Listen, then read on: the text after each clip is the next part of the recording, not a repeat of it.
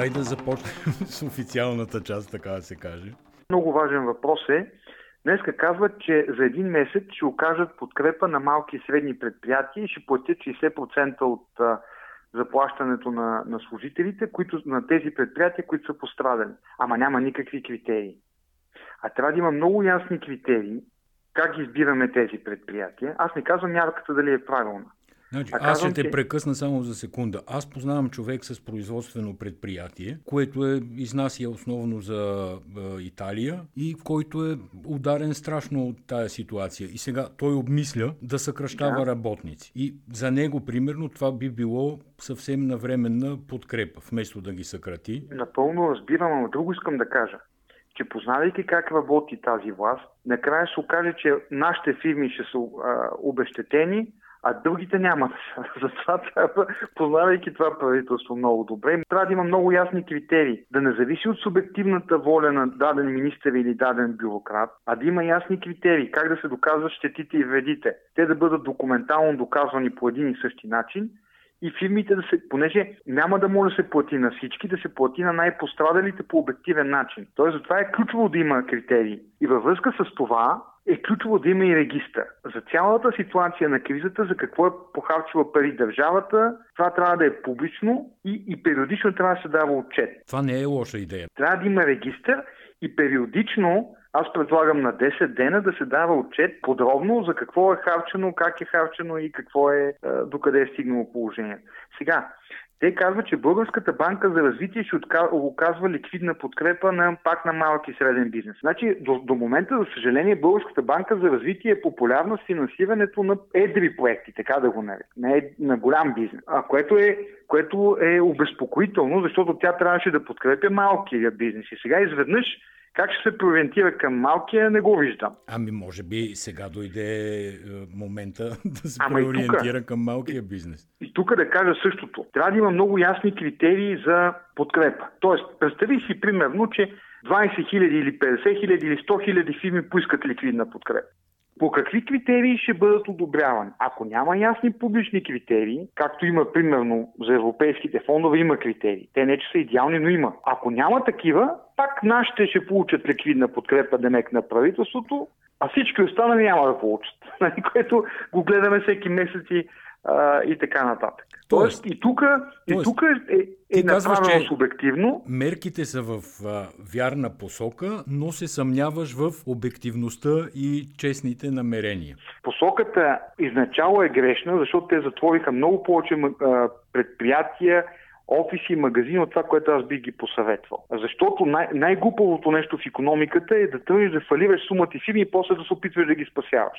Това е така, това е като, обаче... Това е като сам да си пробиеш кораба и после да кажеш няма страшно, ние сега започваме да ги запълваме тия Така е, обаче ти усещаш, че лекарите настояват за пълно затваряне и има известно разминаване между това какво казва щаба и това, което казва правителството. Моето наблюдение е, че правителството поне към момента се опитва някакси по-либерално да приложи това извънредно положение и тия мерки? Трябва баланс между двете неща. Аз разбирам лекарите, уважавам техните усилия, разчитаме на тях, но ние трябва да постигнем две цели. Значи първата цел е да се справим с коронавирус и той да засегне минимален брой хора, но втората ни задача е междувременно да не фалира немалка част от българската економика. И балансът е нарушен. Това се опитвам да ти кажа между тези две цели, като гледам как е затворена дет се казва, половин София обикаляйки днес. Това ми изглежда екстремно. Можеше да се направи да продължат да работят тези магазинчета при по-специален ред и, и дисциплина. Това трябваше да се, да се подходи, а не всичко да затвори. Освен това, друго нещо интересно казва. А, за редица сектори се чуят какво да правят хората. Защото те са, така да го наречем, на сивата линия и не знаят сега да работят ли да не работят. Днеска ми звъняха всякакви хора и питат сега какво да правим. Да работим или да не работим. 112 отговаря на такива въпроси. Да, да, това го разбрах, че отговаря 112, разбира се. Мен ми е много интересно да им се обадим да ги питаме какво ще отговорят. Преценете, размислете извън очевидните случаи. Не. Как да реагира от твоя гледна точка бизнеса в тая ситуация? Нали, очевидно, че някои бизнеси ще работят, там хранителните вериги, куриерски фирми, фирми за онлайн търговия, това за тях тях ще е златно време, нали 100%. Обаче другите какво да правят? Бизнесът трябва да се опита да се преориентира да работи дистанционно и електронно, а, за да намали щетите. Тоест, в момента стратегията трябва да бъде на оцеляване и да се опита да запази работниците си и да постигне съгласие за дистанционна Това ще работа. те питам Между сега, другото, фирмите да съкръщават ли, да се договарят с работниците или временно да им плащат по-низки възнаграждения?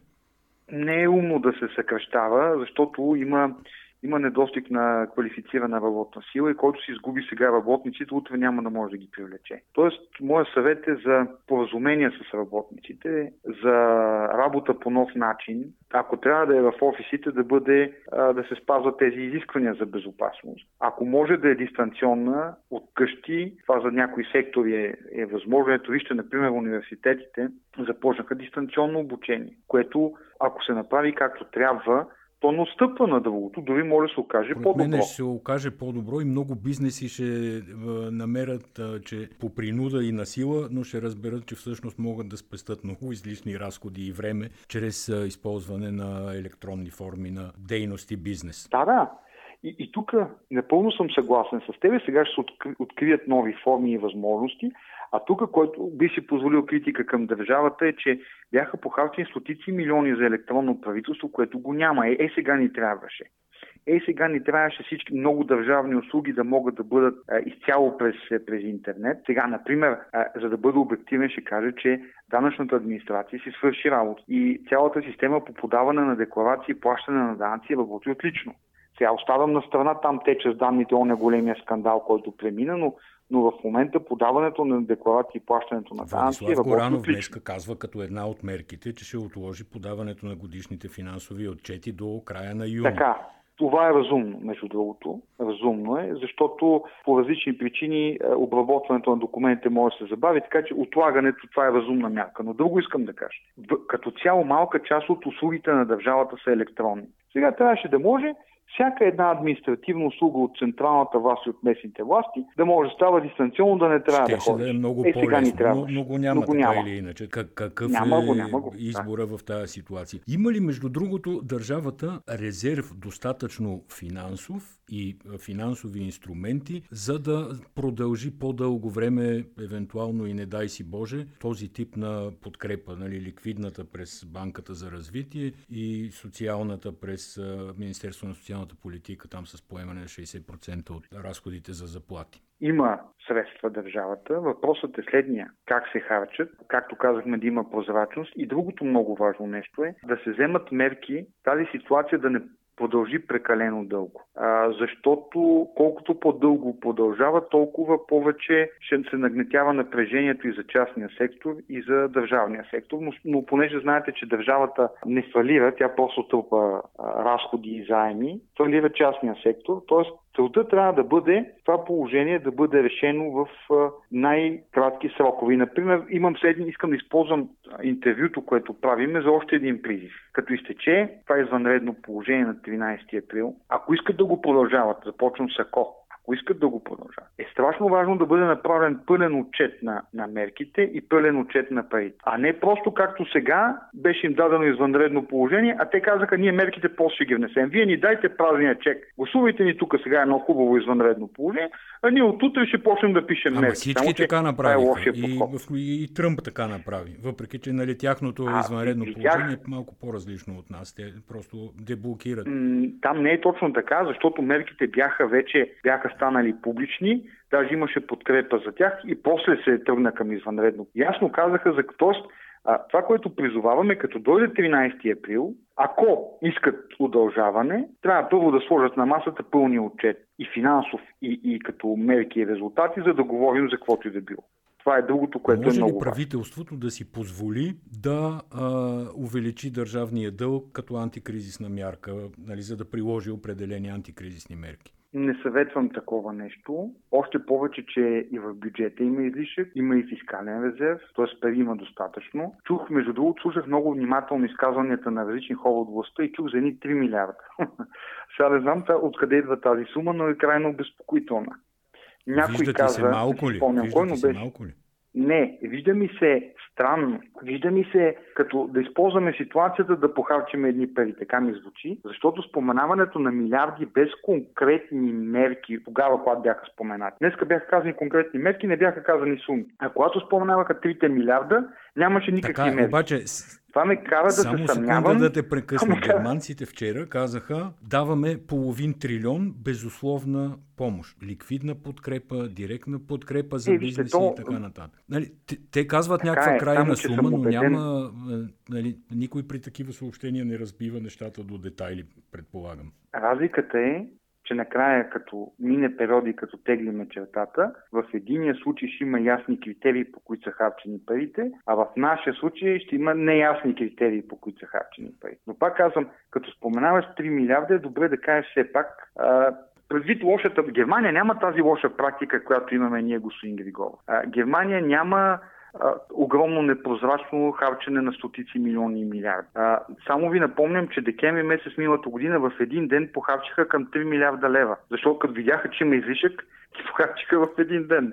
3, и нещо милиарда лева Ама става. Всяко правителство, ден, поне в а, моите разумни спомени, края на годината похарчва някакъв излишък, откакто имаме излишъци. Разбира се, че имаше въпрос и по-лоши е, Въпрос е в какъв размер и въпрос е по какъв начин. Това са два въпроса. Но, както и да е, а, важното е гражданите да, да окажем натиск за да има правила и да има отчетност. Това е. Добре, общата економическа ситуация, погледнато света и разбира се как ще се отрази на България. Това, което е много обезпокоително е, че Европейския съюз и света като цяло отиват към рецесия. А опита на Тръмп да налива милиарди по този начин да, да помогне на економиката за мен не е добрия, не е добрия опит. А, защото а, наливането на пари не винаги дава тези резултати, които се търсят. Много, по, много повече вярвам в данъчните стимули. Тоест, много повече вярвам да бъдат намалени данъците в една тежка ситуация, отколкото се наливат директно пари в економика. И това, което се притеснявам е, че Европейския съюз отива към, към рецесия. Италия имаше дългова криза, тя като се комбинира с а, сериозните последствия от, а, от коронавируса. А, лошите финансови резултати ми изглеждат вече неизбежни, дано да бързо да бъдат преодоляни. Това ще го видим. Тоест, в момента има голям тест пред Европейския съюз, дали ще може да взимайки адекватни мерки да минимизира щетите, но, но като цяло Европейския съюз отива към, към спад на економиката. Сега за България има следната надежда. За България има комбинация от два фактора. Едновременно намаляване на цената на петрола, която, забележете, още не се е отразила като намаляване на цените на горива. Тоест имаме драматично с 4, с 4 стотинки. По принцип, сега ще, ви, сега ще ви кажа, че има два фактора, които помагат на България да не навлиза за сега в рецесия. Двата важни фактора са по-ниска цена на газа с 40% и драматичен спад на цената на петрола. Обаче, този драматичен спад на цената на петрола, както и вие казвате, не се отразява в намаляване цените на горивата. И тук трябва държавата да си влезе в функциите. Аз няколко дни гледам, че цените на горивата в България са над средноевропейските, което показва, че нещо не е наред с конкуренция. Когато цената на една борсова стока е над средноевропейската цена, без данъците, това е важно отношение, без данъците, тук показва, че нещо а, не се случва както трябва с конкуренцията в нашата страна. Но както и да е, това са двата фактора, а, предвид обстоятелството, че България е огромен вносител и на, и на нефтопродукти и на газ. А, това са двата фактора, които могат да помогнат а, за, за отлагане, така да го наречеме, на лошите финансови новини. А доколко забравих да питам по-рано, докато говорихме за нашите мерки и правителството, а, доколко ефективно България може да ползва това, което спомена господин Горанов, а, помощ от Европейската инвестиционна банка и Европейската банка? Такава помощ има. Аз гледах техните, техните анонси. Не ми е ясен мащаба, честно казано, но съм убеден, че Европейската комисия а, ще органи... доколкото разбрах, ще се ангажира и с изработването на защитни облекла, а, всичките необходими артикули и ще има вероятно и директна финансова помощ. Вижте, то, това е хубавото на Европейския съюз, че